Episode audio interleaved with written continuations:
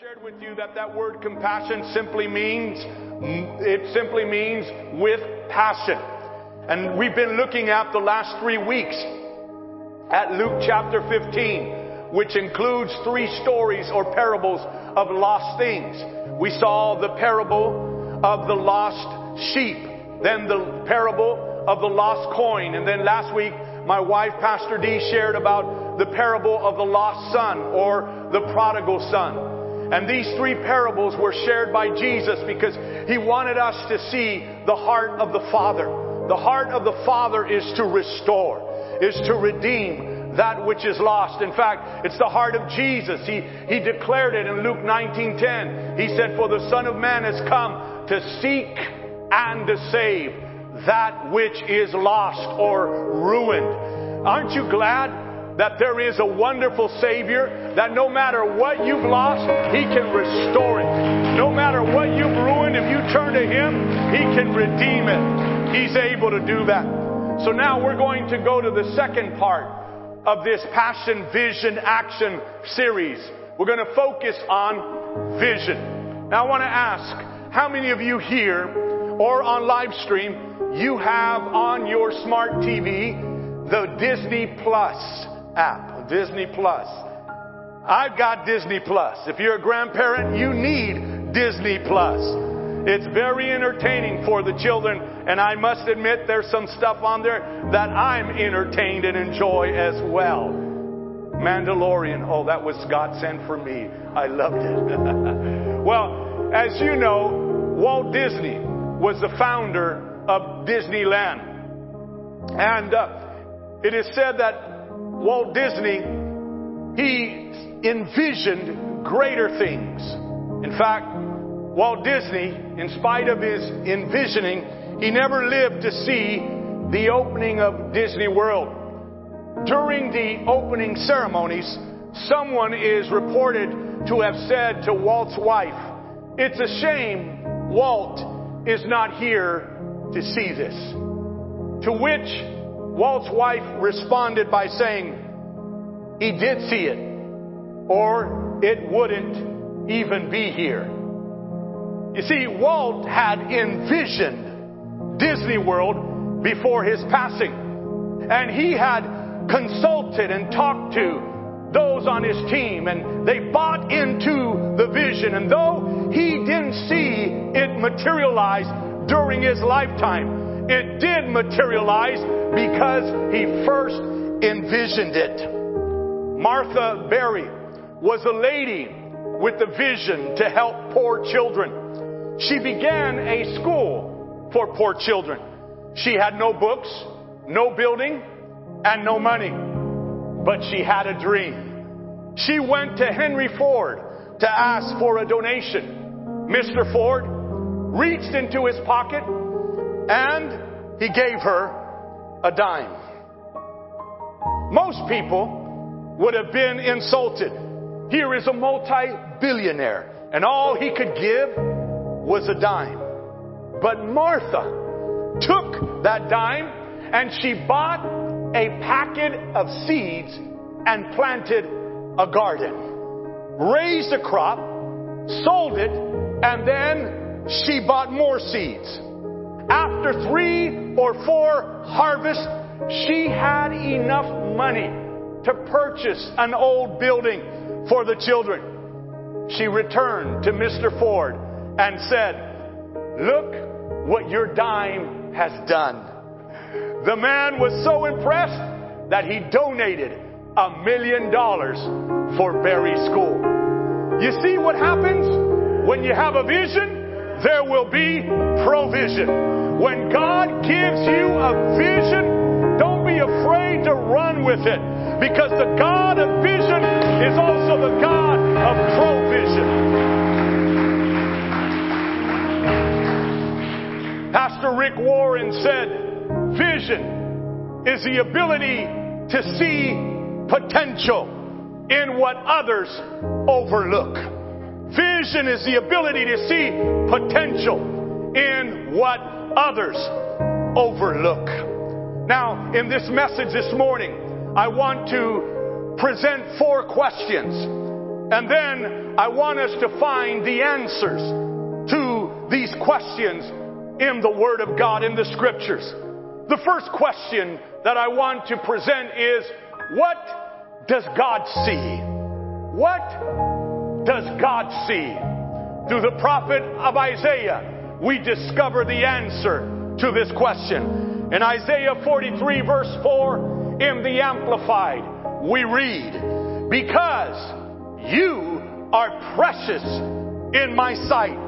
You are honored and I love you. This was God speaking to and over His people, Israel. He's declaring this over His old covenant people, Israel. And He says to them, you are precious in my sight. When I look at you, I see you as precious. The Hebrew word for precious here is yakar, and it means to esteem. To esteem, be prized, be valuable, be precious, be costly, be appraised. God was saying, when I see you, my people, I see you as highly valued and highly valuable. I see you as highly esteemed. And I want to say to somebody today, you may have been viewed as insignificant. You may have been seen as one who has been overlooked. You may have been told that your life really doesn't matter and that you will never be able to accomplish anything meaningful. But hear the words of God. He says, when I see you, I see value. I see one that is to be highly prized. I see one that I highly esteem. I see one that was so costly that you cost my son every drop of His blood on the cross of Calvary. And I did not see that as a burden. I saw that as a blessing because I saw more than the fact that I made you out of dirt. I saw the gold that is in you.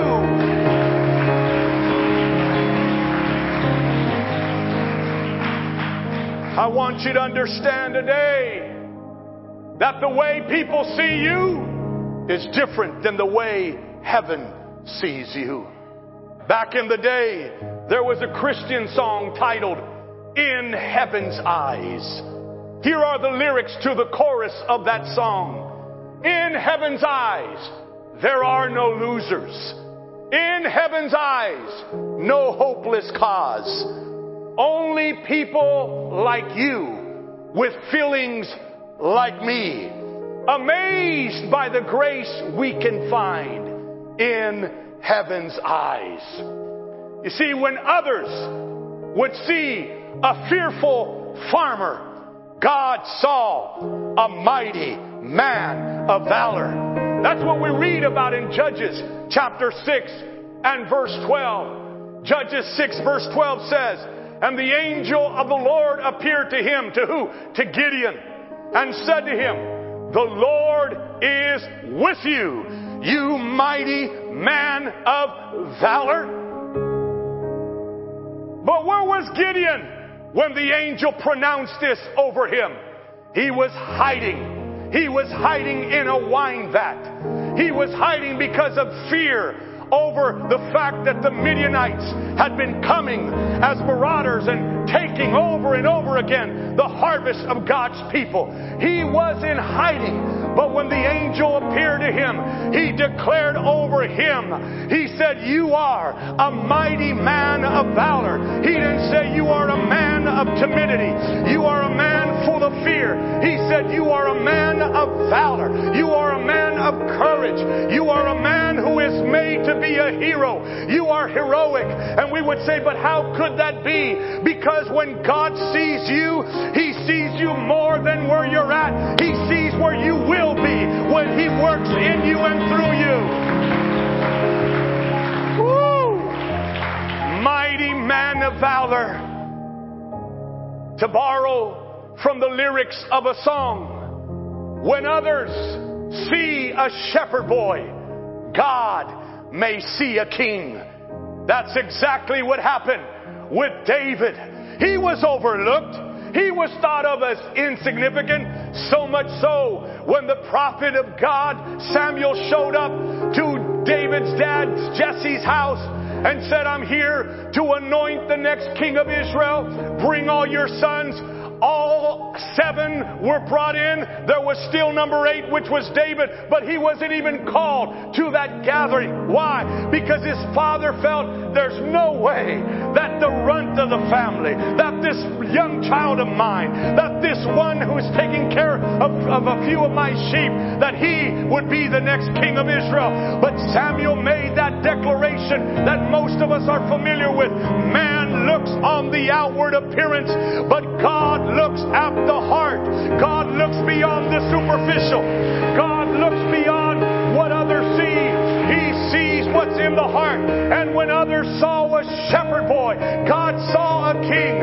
When God looked at David, He saw him as a champion. He saw him with the heart of a lion. And I want to call that out of somebody that today you've been told that you do not have what it takes. I'm here to declare over you, God says, with Him all things are possible, and He sees a heart of a champion in you. Yes!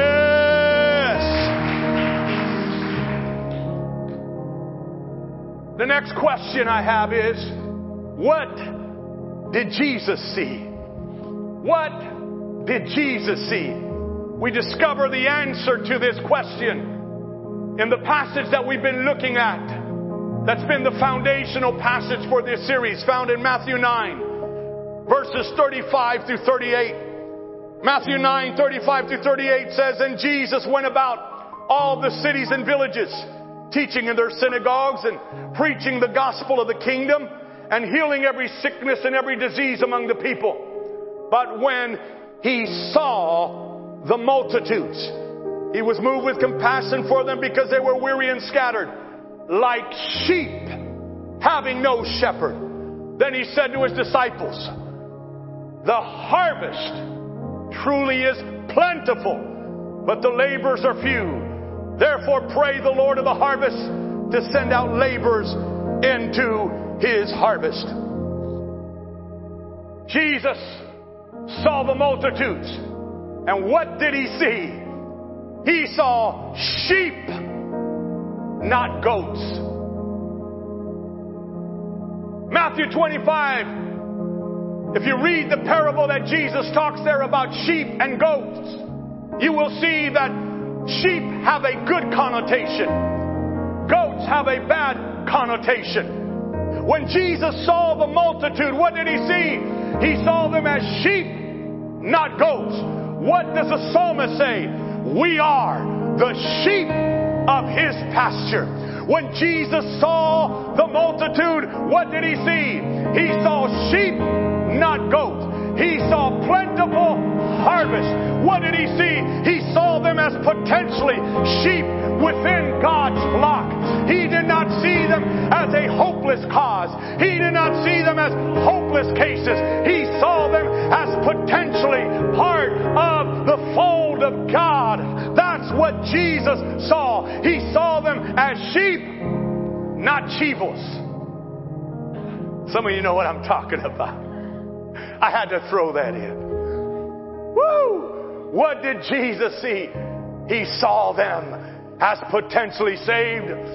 Oh, that God would help you and I when we come across that friend, that neighbor that we haven't seen in a while. And we think it's coincidence, not understanding. No, it's not coincidence. It is providence. And that when we come across their path, it's that God wants us to take the opportunity to see them as He sees them and to share with them how they can come to connect with Him so that they can become what He sees they are potentially able to become.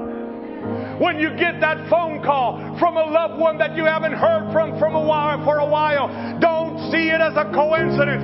It is divine providence. God has given you the opportunity to shine your light again, because He wants them in His fold, and He wants you to see them as potentially part of His fold and flock. What does Jesus see? We know one day Andrew, Simon Peter's brother, brought Simon to the Lord, to meet Him. And we read this in John chapter 1, verse 42. And he brought him to Jesus. Now when Jesus looked at him, he said, "You are Simon, the son of Jonah. You shall be called Cephas," which is translated a stone. Mm-hmm. Notice what it says. Jesus looked at him. At who? At Simon, at Peter. He looked at him. The word looked in Greek, it's emblepo, and it means to look on. That is relatively to observe fixedly or absolutely, to discern clearly. In other words, when Jesus looked at Peter, at Simon, he looked beyond the surface. He looked deeply, intently into Peter's heart. And he said, "You are Simon, but you will be called Cephas, a stone." Why? Because you walking with me, you connecting with me, I'm going to invest in you so that what I see in you is developed. What God designed you to become will become reality. I see more than a denier. I see a man on fire. I see more than one who is going to fail. I see one with a future. And I want you to understand that even if you have failed, my friend, Jesus does not see you as a failure. He sees you in the future and a hope. He sees beyond the surface. He sees what's in your heart. He knows that desire that has been in your heart, but you feel, I'm unqualified. I don't have what it takes. But Jesus is saying, I see what's in your heart. And I want you to know you have what it takes because I'm with you. And then the third question. What did Jesus want His disciples to see? What did Jesus want His disciples to see? In John 4:35 in the Amplified we read, "Do you not say, it is still 4 months until the harvest comes? Look, I say to you, raise your eyes and look at the fields and see, they are white for harvest." Now, there is an app, I don't know if you've downloaded it to your phone. It's a Bible app called the Blue Letter app. And I go to this app when I'm studying and preparing many times. And in that app, you'll find commentaries. You'll find it's linked to the Strong's Concordance to give you the definition of Greek and Hebrew words. And when I went to John 4, this passage in verse 35, I saw the different commentaries that were there giving a comment on this verse, its significance, its meaning. And one of the commentators, his name is David Guzik, and he says the following, commenting on John 4:35, regarding there are still 4 months and then comes a harvest. This was his commentary. This was a proverb with the idea that there is no particular hurry for a task because things simply take time and you can't avoid the waiting. Jesus did not want His disciples to have this mentality. He wanted them to think and act as if the harvest was ready now. Jesus warned His disciples to not think there are still 4 months and then comes the harvest. If they had eyes to see it, the harvest was ready now. Even white for harvest, implying that the grain was fully ripe or overripe. Jesus wanted His disciples to see, you don't have to wait for harvest. Harvest is here right now. CWC Life, harvest is here in Tulare County right now.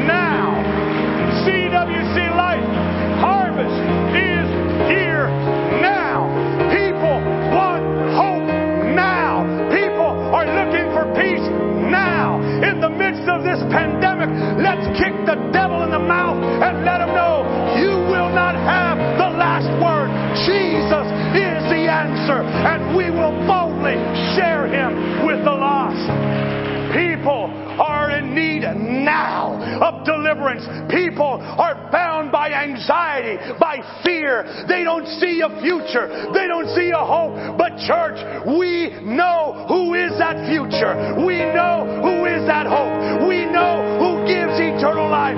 We must see it's harvest time now. It's harvest time. Right now. It's not time to wait to tell that person about Jesus. It's time to tell them now. When they ask you, what do you think? Jesus. Jesus. Well, I got this problem. Jesus. Well, why do you say Jesus to everything? Because there's only one answer. Jesus. He's the one that transforms. He's the one that will do more than make you feel good. He'll make you good. He's got the power.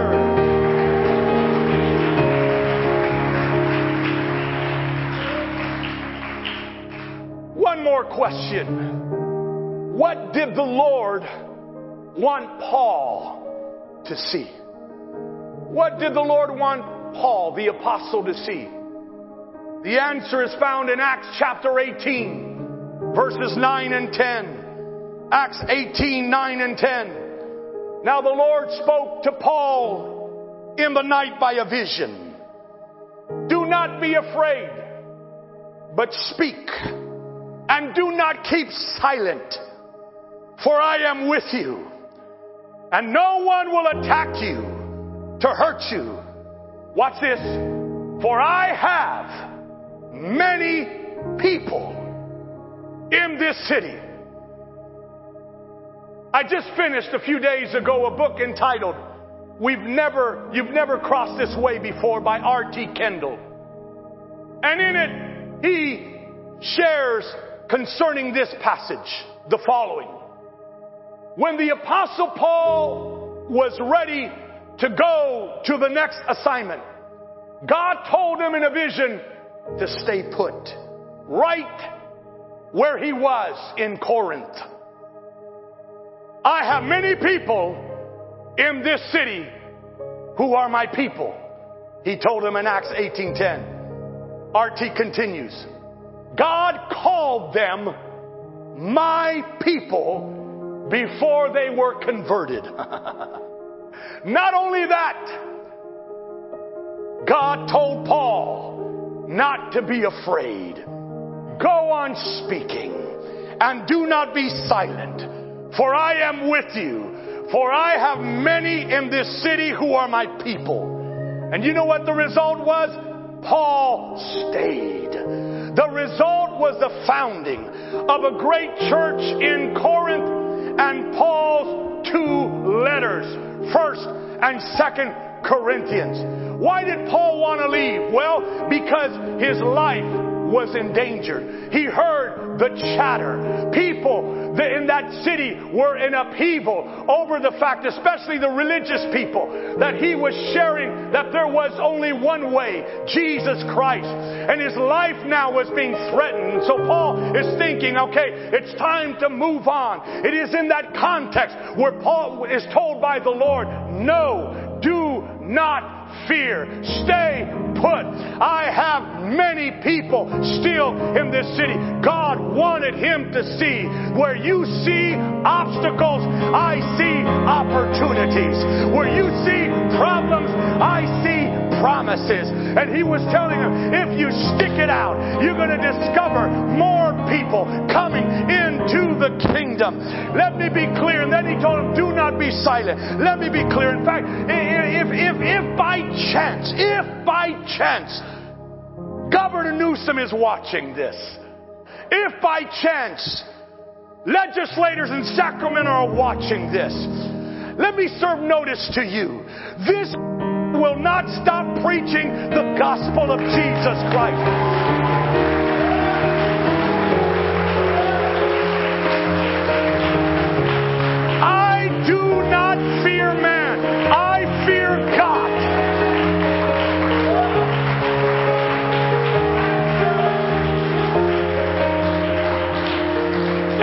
If you want to make laws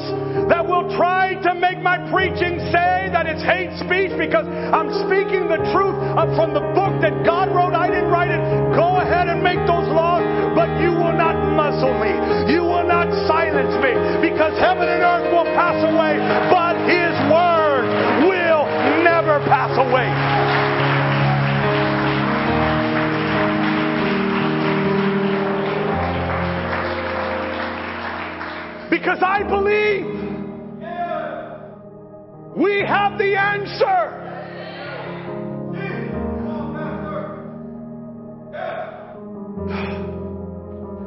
Now let me tell you something. I like Steve Harvey. I do. I've watched Family Feud, and the guy is cray-cray. He really is. But I was disappointed this week when I came across an article in Christian Post that says that Steve Harvey is now saying there are many ways to God. And if by chance Steve Harvey is watching our live stream, Steve Harvey, I want you to know I love you, bro, but there is only one way to God. Jesus said it. I am the way, the truth, and the life. No man comes to the Father except through me. Only Jesus was qualified to die for our sins, and he did. And only Jesus rose from the dead like he said he would. He alone is the Savior. And so what did the Lord want Paul to see? There is plenty of opportunities here where you're at. In the midst of the difficulty, I will work a great deliverance. If you'll stay put, and if you will not be silent, and if you will continue to proclaim my word will prevail. He wanted him to see the opportunities in the midst of the opposition and obstacles. Pastor Rick Warren gives the simplest definition of vision when he said, vision is the ability to see the opportunities within your current circumstances. 2 shoe salesmen were sent to Africa. One sent a telegram home that said, "Get me home. Nobody here wears shoes." The other salesman telegraphed saying, "Send me all the shoes you can. Nobody here wears shoes." They saw things differently. Is there a Joshua in the house? Is there a Caleb in the house? That in spite of the report of the majority who say we are not well able, we'll declare we are able, because if God is with us, then our enemies will be defeated. Then we will possess whatever He said is promised to us. We will obtain it.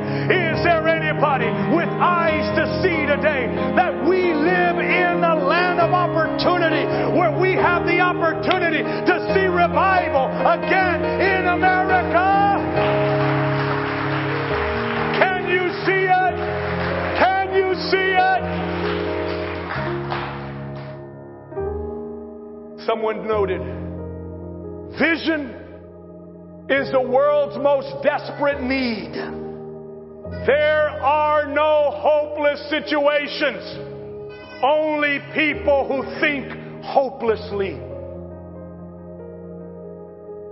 Again, vision is the world's most desperate need. There are no hopeless situations, only people who think hopelessly. There is always hope, church. Paul said it concerning the mystery in Colossians chapter 1, verse 27. He said, Christ in you, the hope of glory. There's always hope, and we need to share it.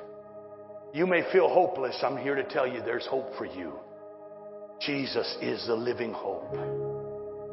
You can expect God to do what He's promised. Jesus is a yes. He's a yes to the promises of God. And by us, the amen, the so be it, is declared. At the beginning of this message, I shared the lyrics to the chorus of the song In Heaven's Eyes. Let me share the lyrics of one of the verses from the song, followed by the words of the chorus. The orphan child, the wayward father, the homeless traveler in the rain. When life goes by and no one bothers, heaven feels the pain. Looking down, God sees each heartache, knows each sorrow, hears each cry. And looking up, we'll see compassion's fire ablaze in heaven's eyes. In heaven's eyes, there are no losers. In heaven's eyes, no hopeless cause. Only people like you, with feelings like me, amazed by the grace we can find in heaven's eyes. Today, God wants us to see, church, we are surrounded by endless opportunities. We are surrounded by endless opportunities to share the gospel, to show the gospel. We are surrounded by endless opportunities. God wants to clear our eyes. Because I'll tell you, there are times when it is difficult to see beyond the disappointment, to see beyond the heartache that a loved one, a friend has caused you. And it's hard to see what God sees in them. But if you'll get before God and say, give me your vision, He will clear your eyes to see them clearly again as He sees them. I'm telling you, I've experienced that in my life.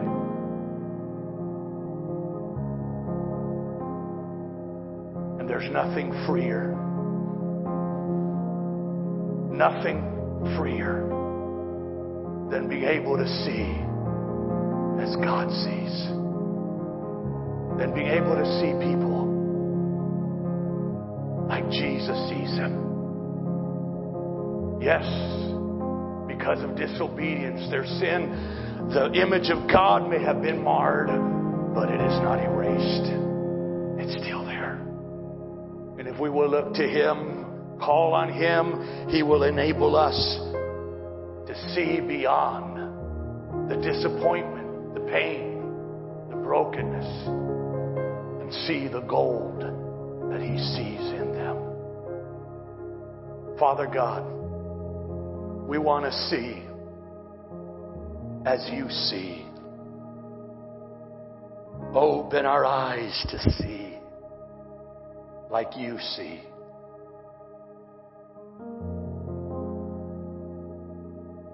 Thank You, Father, that when You see the people that are gathered here, the ones watching on live stream,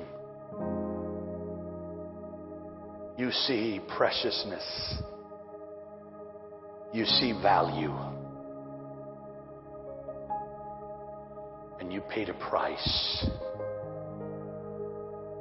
the highest price,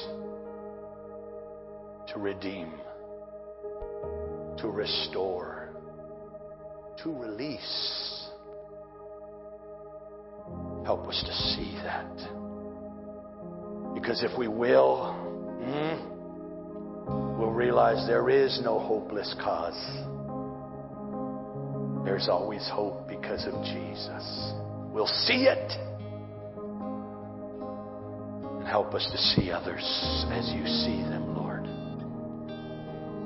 Help us to see the enormous and great opportunities we have. Lord, thank You. Thank You for Your good grace.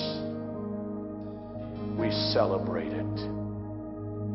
We embrace it. We receive it right now.